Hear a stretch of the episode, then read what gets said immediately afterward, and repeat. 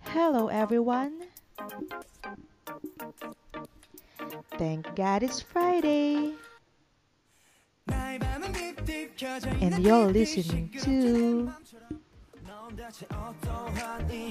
Friday Night Prop.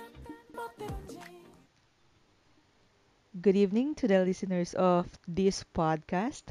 Ang taray, may listeners talaga. All this time, I thought that it was just me and my boyfriend who's listening to this podcast, but when he checked the statistics, he found out that we have listeners using Apple. Eh, pareho kaming Android, di ba? So, legit, may listeners tayo. Alam niyo yung feeling na, yung parang scene sa movie, like, natrap sa moon or somewhere and then they are recording the daily happening, ganyan. Every time that I rec- that um, I am recording an episode here in FNF, ganun yung feeling ko, na para akong nagre-record lang ng daily happening and then hoping that someone will listen to me. well, anyway, thank you for listening to this podcast and welcome if we have new listeners. At taray, feel na feel agad. It is our eighth episode, 'di ba? So, medyo nakaka 8 weeks na tayo, ibig sabihin. And thank you for listening to my stories and everything that I am sharing here. Yung last episode, medyo ano, no, sobrang personal and sobrang sensitive. Actually, nagulat din yung boyfriend ko sa mga kwento ko last episode. And then, nagets na raw niya kung bakit sobrang takot akong mag-commute. well, anyway, for tonight's episode, chill lang tayo. Gusto ko lang actually i-share that I am fond of reading books. And I wanna share this one book na isa sa mga favorites ko. Favorite ko siya and sobrang obvious dahil bumili ako ng three copies nito. nang may nanghiram ng isa, hindi ko na alam kung sino, hindi na naibalik. And then I bought another two copies. And then binigyan ko yung best friend ko and then yung isa nagstay sa akin. Hoping na sana nasa akin pa. Hindi ko pa chine-check sa bookshelf. Baka may, may nanghiram na naman. And then hindi na naman binalik. sana nasa akin pa, no? So, the title of the book is 30 Days to Taming Your Tongue by Deborah Smith Peggs. Ayan. I don't know, maybe because um it's really striking to me or um I think I'm having a hard time in taming my tongue before reading this book, I guess. Although sa panahon ngayon, since digital world na tayo, no, hindi na siya taming your tongue eh. Managing your fingers. in typing those comments or in posting those whatever rants whatever ayun so etong book na to 30 days to taming your tongue each day meron siyang um parang meron siyang description ng isang tongue or isang way of speaking or way of discussing with people or way of dealing with people ganyan And then, sobrang learning talaga. Ang dami kong realization dito sa book na to. So, mahirap siya actually. Mas maganda nga yata if 30 weeks. Kasi parang one type of tongue and then i-apply mo siya, 'di ba? So parang hindi mo naman kayang i-apply daily yung learning mo for the day. So for the whole week, you have seven type of tongues, eh, 'di ba? So seven application, medyo mabigat siya. So, sa mga gustong bumili nitong libro na to or maghanap ng copy, I don't know if the book has an ebook na or audio. So, I suggest, check nyo rin na, check nyo rin sa sarili nyo. Pero I suggest that you do it on a weekly basis. Ganyan. So, hindi siya 30 days to taming your tongue. 30 weeks to taming your tongue. Ayan. I admit ano, that each day becomes harder and harder. Kasi as I am being taught about, well, I should call it sins na that originate from the same part of my body that ano eh, that praises and worships the Lord, 'di ba? It's the same part of my body that gives encouragement, that inspires people, 'di ba? Pero it's the same type it's the same part of my body that curses people, that rants, that lies, lies, 'di ba? That degrades people, that degrades myself, yung ganun. So, very powerful talaga ang tongue, 'di ba?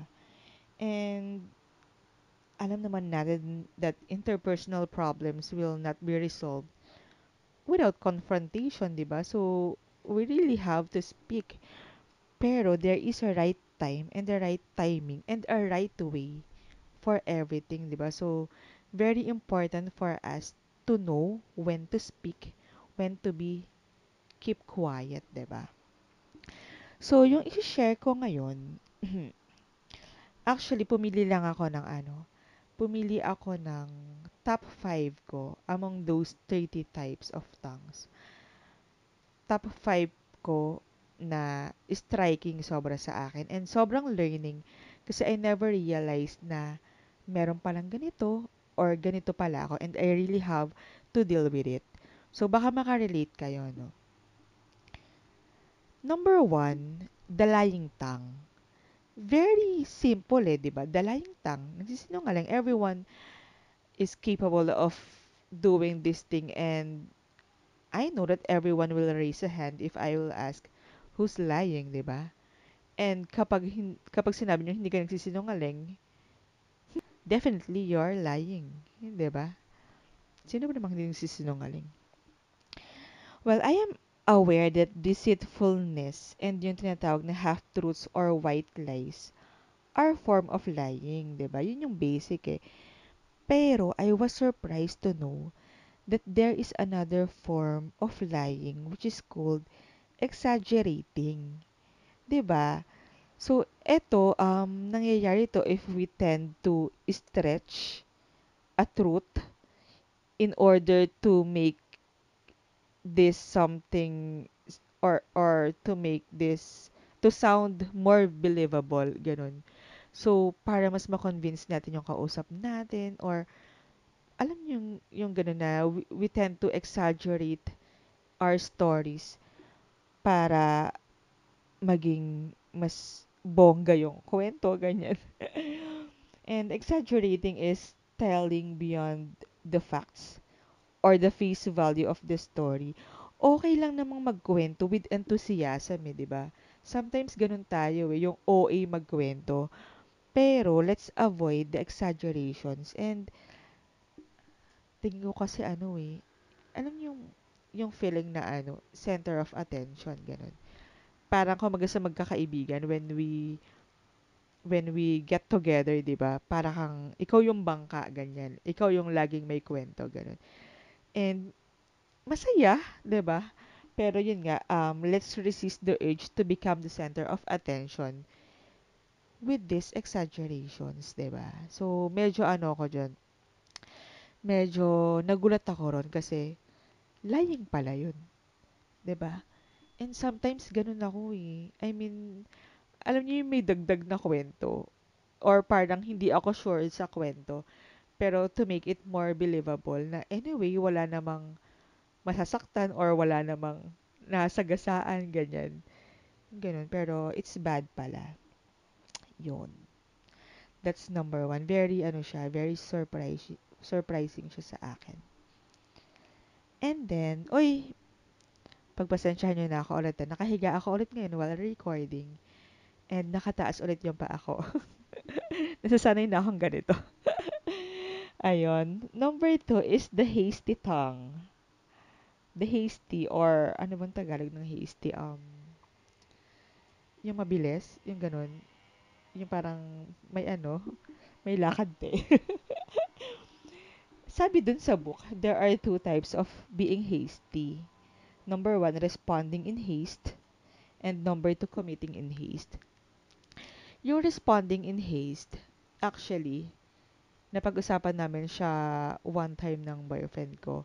Sometimes daw kasi, no, we listen not to, kumbaga parang with the intention to reply. Yung ganun. Kasi, ang pinag-uusapan namin that time is um, empathic listening. 'di ba? So parang we listen to understand the other people eh, 'di ba? That's that's that's what listening is eh. Kasi other than that, hearing lang siya, 'di ba? Pero sometimes daw, we tend to listen with the intention to reply. Yung para bang hindi pa siya tapos magsalita, meron ka nang gustong sabihin eh, 'di ba? And yun nga, we we tend to respond in haste. And sometimes we tend also to commit in haste, 'di ba? Na parang oo ka lang ng oo, yes ka lang ng yes, without actually thinking if kaya mo ba talaga mag-commit, if kaya mo ba talagang mag-yes, 'di ba? For example, yung lakad lang, tara, punta tayo sa ganito. Tara, tara, sama ako diyan. Pero tatara ka ba talaga? Uso ganyan yung ano, yung mga nang iinsan, yung hanggang drawing lang yan. Yung mga hanggang drawing lang, ganyan. And yun nga eh, um, this part of the book actually um, talks about being slow in speaking and being quick in listening. So, dito actually mas in-emphasize yung importance ng listening than speaking, 'di ba? So, sabi doon, let's um let's practice to stop, think, and pray before we speak, especially if we need to commit to something, 'di ba? Kasi we must know that words once spoken can never be recovered, right?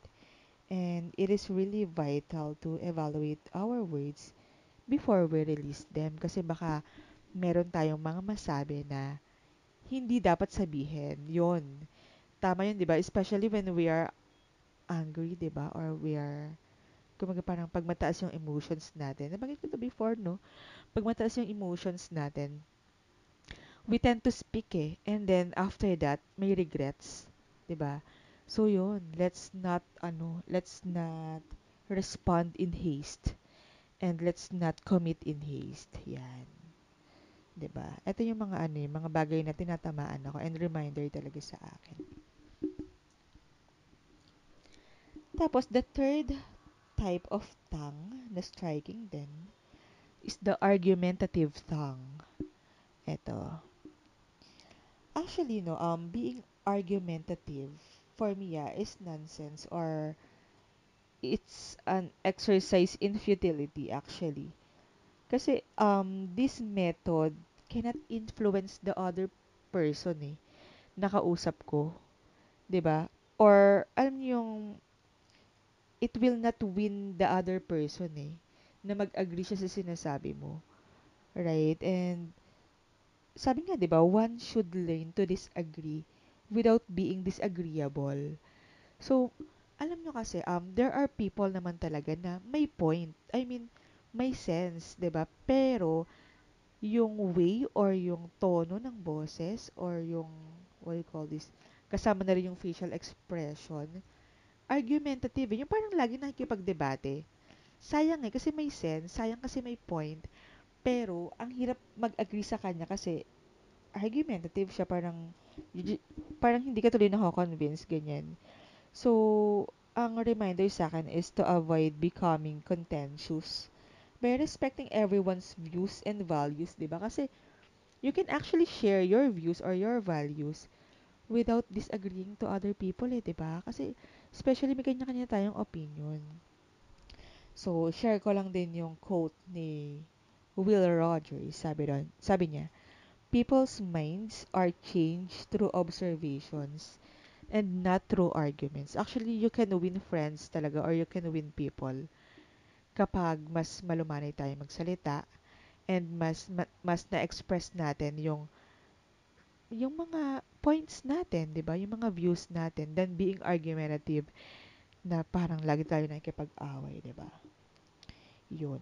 And yung number 4 and number 5 ko actually um contrast sila in a way pero at the same time medyo ano siya um watch out siya both sa atin, no? So, yung number four ko is the boasting tongue. 'di ba? So, ano 'yan eh, um, sometimes hindi natin napapansin eh, na ganito na tayo. Well, right now nga, 'di ba, sabi ko, it's we are in the digital world, so pwede natin siyang ma-relate na hindi siya boasting tongue, but we are boasting by posting this, ano yung sabi ko last time, yung pag bumibili tayo ng mga mamahaling gamit, 'di ba? And then we tend to post it on Instagram or on our IG stories, ganyan. And we never realize that we are actually boasting, 'di ba? We are being proud of what we are buying, whatever. So, dito lang a reminder that everything comes from the Lord, eh, 'di ba? So, when someone boasts, it implies that kumaga that his good fortune is a result of his own knowledge or effort, eh, 'di ba? So, parang ayun, ayun lang yung ano niya na parang wow. Glory to you, ganun. so the author, Deborah, emphasizes that when pride screams daw in the front row, we must learn to consciously take the back seat. Ang gandang ano nun, no? Ang gandang reminder nun. And we must remember na yung praises, kasi yun yun, eh, di ba? Yung number of likes, number of hearts, and yung praises. It's actually like perfume na nakikita natin, pero where in fact it's a poison. 'Di ba? That when we consume it or that or parang if it consumes us, it will definitely kill us, ba? Yun. So, share ko lang din yung yung isa kong memory verse, yung Proverbs 27:2. Sabi doon, let anyone praise you, let another praise you, and not your own mouth. Someone else and not your own lips, 'di ba?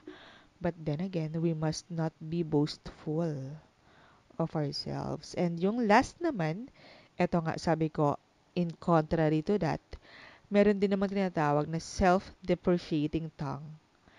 ba? And this is often disguised as being humble or alam niyo yung parang nagsi-self-pity kayo or whatever na parang parang lagi niyong sinasabi na yung less yung less of yourself ganyan. But actually hindi naman, ba? In reality, it's it is a form actually of rejecting the word of God, 'di ba? For example, sabihin ng Lord, sabihin ng ng ng word of God, you are fearfully and wonderfully made, 'di ba? And yet you are telling yourself or you are telling other people na, bakit kaya ganito itsura ko? Bakit kaya yung mga ganun?